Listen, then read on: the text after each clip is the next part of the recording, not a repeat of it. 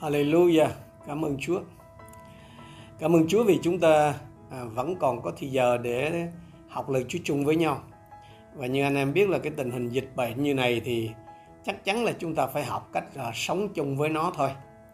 Và tôi đã nghe các vị lãnh đạo đã phong thanh rằng là đến 15 tháng 9 mới có thể là kiểm soát được dịch ở tại Sài Gòn.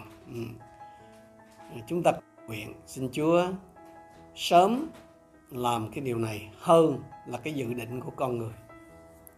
Hôm nay thì chúng ta tiếp tục ở trong cái lá thư cuối cùng, thư gửi cho Hội Thánh Laodicê. Chúng ta sẽ cùng xem ở trong Khải Huyền chương 3 câu 14 đến câu 2.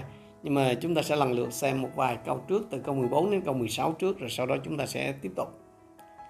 Hãy viết cho thiên sứ của Hội Thánh Laodicê rằng: đây là lời phán của Đấng Amen, Đấng làm chứng thành tín và chân thật, là cội nguồn công cuộc sáng tạo của Đức Chúa Trời. Ta biết các công việc của con không lạnh cũng không nóng. Ước gì con nóng hay lạnh thì hơn. Vậy vì con hăm hẩm, không nóng cũng không lạnh, nên ta sẽ nhả con ra khỏi miệng ta. Thì cũng giống như cái lá thư thứ nhất ấy, là gửi cho Hội Thánh Ê-phê-sô đó. Thì cái lá thư này đó, hay là cái phần Kinh Thánh này thì đã được nhiều tôi tới Chúa giảng luận mổ xẻ các kiểu. Nếu mà tin Chúa được lâu lâu á, thì ít nhất là anh chị em cũng đã từng một lần nghe về nó. Sardes đó là hội thánh chết. Hội thánh Philadelphia là hội thánh trung tín, thì Laodicea mà chúng ta sẽ cùng học với nhau ngày hôm nay, đây là hội thánh hăm hẩm. Hăm hẩm là trong cái nhìn của Chúa, anh chị em, hăm hẩm là theo cái đánh giá của Chúa thôi. Chứ trong cái nhìn của con người là không nha.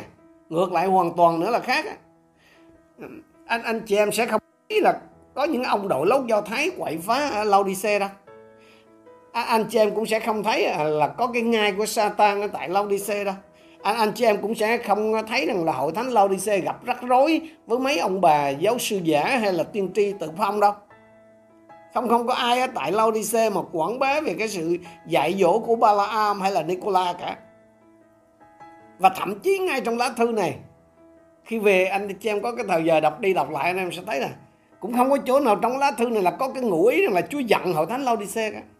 Không, Chúa không hề giận chút nào. Chúa chỉ mắc ói, tức là buồn nôn. Lý do là bởi vì họ không nóng cũng không lạnh, tức là hâm hẩm hay là ấm ấm đó anh chị em. Nóng thì nó có hai cái loại nóng. Một là nóng sốt, hai là nóng cháy. Nếu thành thật với chính mình thì bao nhiêu người trong anh chị em tin quyết rằng mình còn đang nóng cháy cho Chúa. Rất ít đúng không? Chứ còn lạnh, chắc chắn là anh chị em chưa đến nỗi lạnh, chưa đến nỗi cái nguội lạnh thuộc linh đúng không ạ? Lạnh thì mình không lạnh, mà nóng thì mình cũng không còn nóng. Vậy là anh em đang ở trong cái tình trạng nào? Hấm hấm. Quá ra mình là Laodicea mà mình không biết thôi. Nếu anh chị em đang ở trong cái tình trạng mà không nóng không lạnh như vậy thì khá nhớ gì? Chúa chịu đựng chúng ta hết nổi rồi. Mà chịu hết nổi rồi thì sao? Thì ói ra, là mửa ra, là nôn ra chứ sao? Mà anh em biết rồi đó, cái đồ nôn mửa ra đó là thành ô uế, thành cái gọi là ghê tởm đối với người khác. Muốn mà mắc mặn á thì còn đổ ra ngoài đường rồi người ta giày đạp với chân được, chứ còn cái đồ mà nôn mửa đó đâu ai dám đụng đến. Tránh gì tránh hủi chứ. Ở trong Thi Thiên 103 câu 8 chúng ta biết rằng là Chúa là Đấng đầy lòng thương xót, hay làm ơn, chậm nóng giận và là giàu lòng nhân từ. Thế mà một khi mà Chúa chịu không nổi nữa, không còn ai có thể chịu đựng tôi và anh em nổi đâu. Nhưng mà anh em mới không khổ nổi là cái người Laodicea đó, họ không biết rằng là họ có vấn đề. Họ không hề biết rằng là họ sắp bị Chúa nhổ ra. Lý do mù. Samson là còn biết mình bị mù. Sê-đê-kia tức là vị vua cuối cùng của Giu-đa là còn biết mình bị mù. Nhưng mà hội thánh Laodicea thì không. Câu số 17: con nói tôi giàu, tôi đã phát đạt rồi, tôi không cần gì nữa. Nhưng con không biết rằng mình đang cùng khổ đáng thương, nghèo ngặt, đuôi mù, lõa lồ. Hội thánh Laodicea không nhận biết được cái tình trạng thuộc linh thật sự của mình. vì họ bị ảo giác. Anh chị em, nói theo ngôn ngữ ngày hôm nay là họ bị ngáo đá tục linh, họ bị lừa, họ bị lừa dối vì cái tài sản, vì cái của cải vật chất dư dật của họ. Thậm chí có thể nói rằng là họ bị lừa vì chính cái phước hạnh vật chất mà Chúa ban cho họ. Có thể họ lập luận theo cái kiểu này: ông nghĩ vậy, nếu tụi tôi mà ngủ lạnh ha, nếu tụi tôi mà có gì sai trật với Chúa, sao tụi tôi được cơ ngơi vậy? Nếu tụi tôi không tin kính, nếu tụi tôi mà không yêu mến Chúa thì làm sao hội thánh tụi tôi được như vậy? Làm sao hội thánh tụi tôi đông như vậy? Làm sao hội thánh tụi tôi có cái ảnh hưởng trong xã hội như này? Tôi phải thế nào Chúa mới cho tôi như thế này chứ?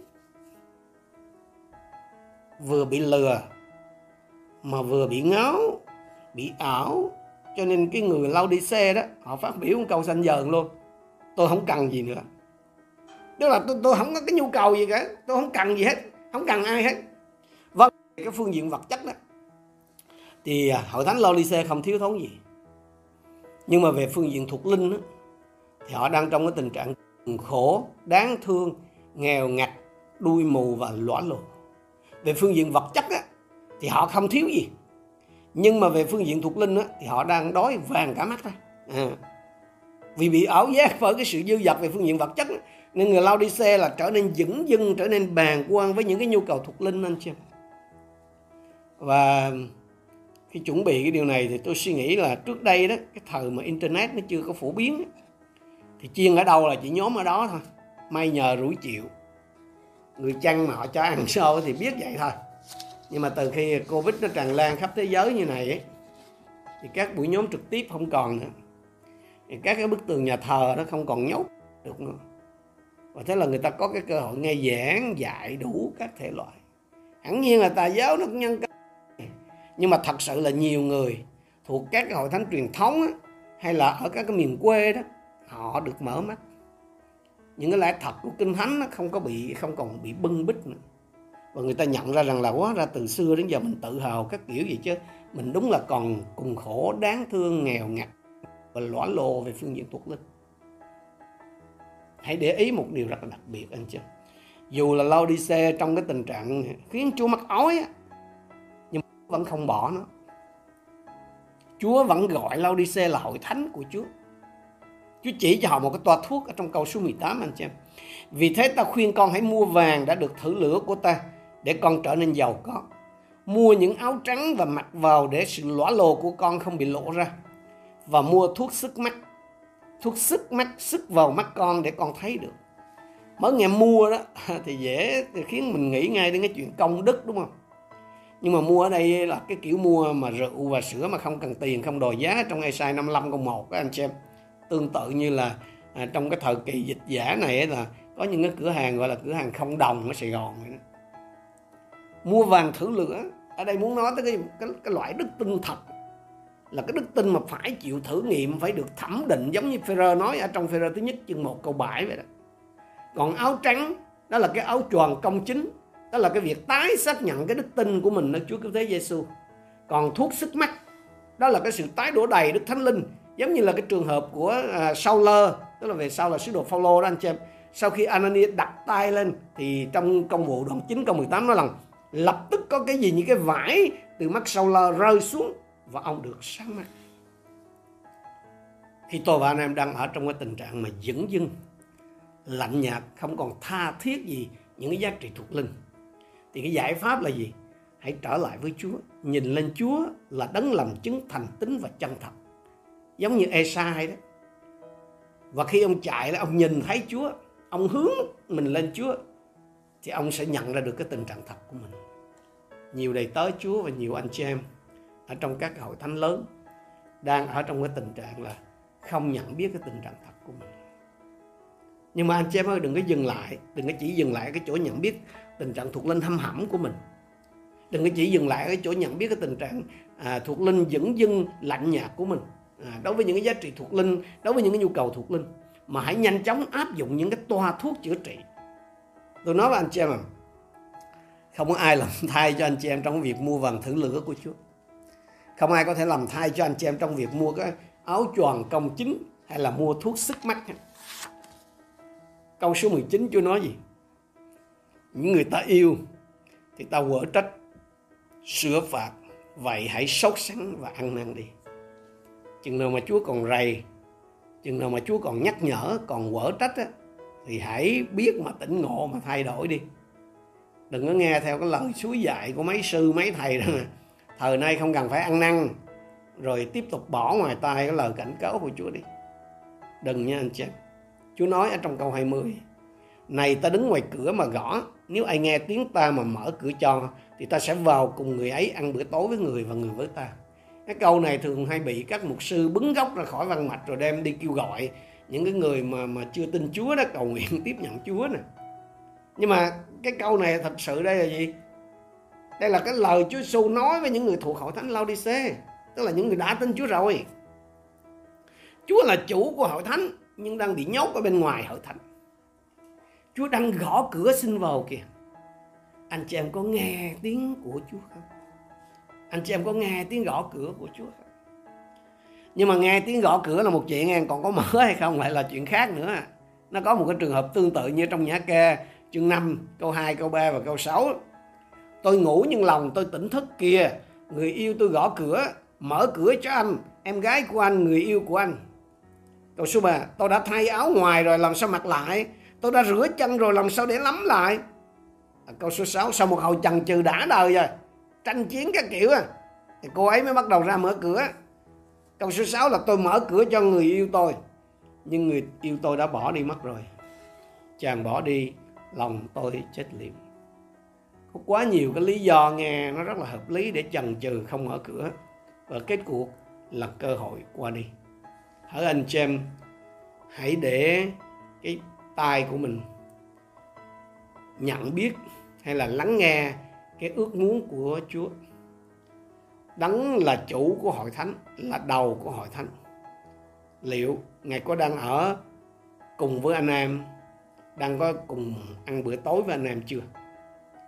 Chúa nói trong câu 21, người nào thắng, ta sẽ cho ngồi với ta trên ngai ta, như chính ta thắng và ngồi cùng với cha ta trên ngai của Ngài. Đây là lời hứa đồng trị với Chúa dành cho những người chiến thắng.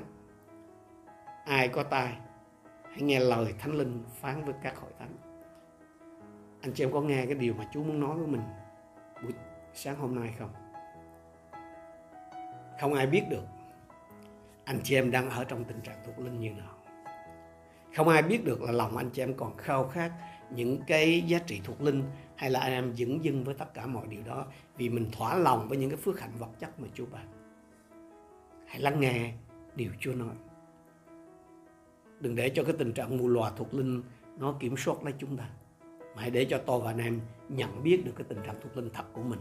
Bởi vì chỉ một mình Chúa, Đấng yêu chúng ta, thì Ngài mới quở trách, mới sửa phạt. Hãy nắm lấy cơ hội mà trở lại với Chúa và chuẩn bị chính mình cho cái giờ Chúa tái lâm. Chúng ta cùng đến với Chúa trong sự cầu nguyện. Hallelujah, hallelujah. Thưa Chúa rất nhân từ của chúng con biết ơn Ngài vì cái sự chuẩn bị của Ngài. Thật, bởi Thánh Linh của Chúa, Ngài chuẩn bị chúng con cho cái giờ mà Chúa trở lại. Ngài không muốn một ai trong chúng con bị bỏ lại. Ngài muốn chúng con tất cả đều được sẵn sàng để Chúa tiếp rước vào trong tiệc cưới chiên con. Xin đem lòng của chính mình con và hết thảy anh em con trở lại ở trong cái sự thức tỉnh thuộc linh, và xin dấy lên thưa Chúa những cái tấm lòng đói khát Ngài, những cái tấm lòng nhận biết cái tình trạng thuộc linh của mình và sẵn sàng quay trở lại để tìm kiếm cái sự tha thứ, tìm kiếm cái sự phục hồi và tìm kiếm sự tái đổ đầy được Thánh Linh nơi chính mình Ngài. Con cầu xin Chúa thêm năng lực, con cầu xin Chúa thêm ân điển trên hết thảy anh chị em của chúng con, để trong những ngày hoạn nạn này, tức là trong những ngày dịch giả này, chúng con cứ vững tin nơi Chúa và làm được nhiều cái việc có lợi cho vương quốc của Ngài. Qua chúng con, nhiều người được biết đến Chúa và nhận lấy sự cứu rỗi từ nơi Cha. Chúng con tạ ơn Ngài. Chúng con trình dâng mỗi một chúng con cho ân sủng và sự thương xót của Chúa. Chúng con đồng thành kính hiệp chung cầu nguyện trong danh Chúa Giê-xu Christ. Amen.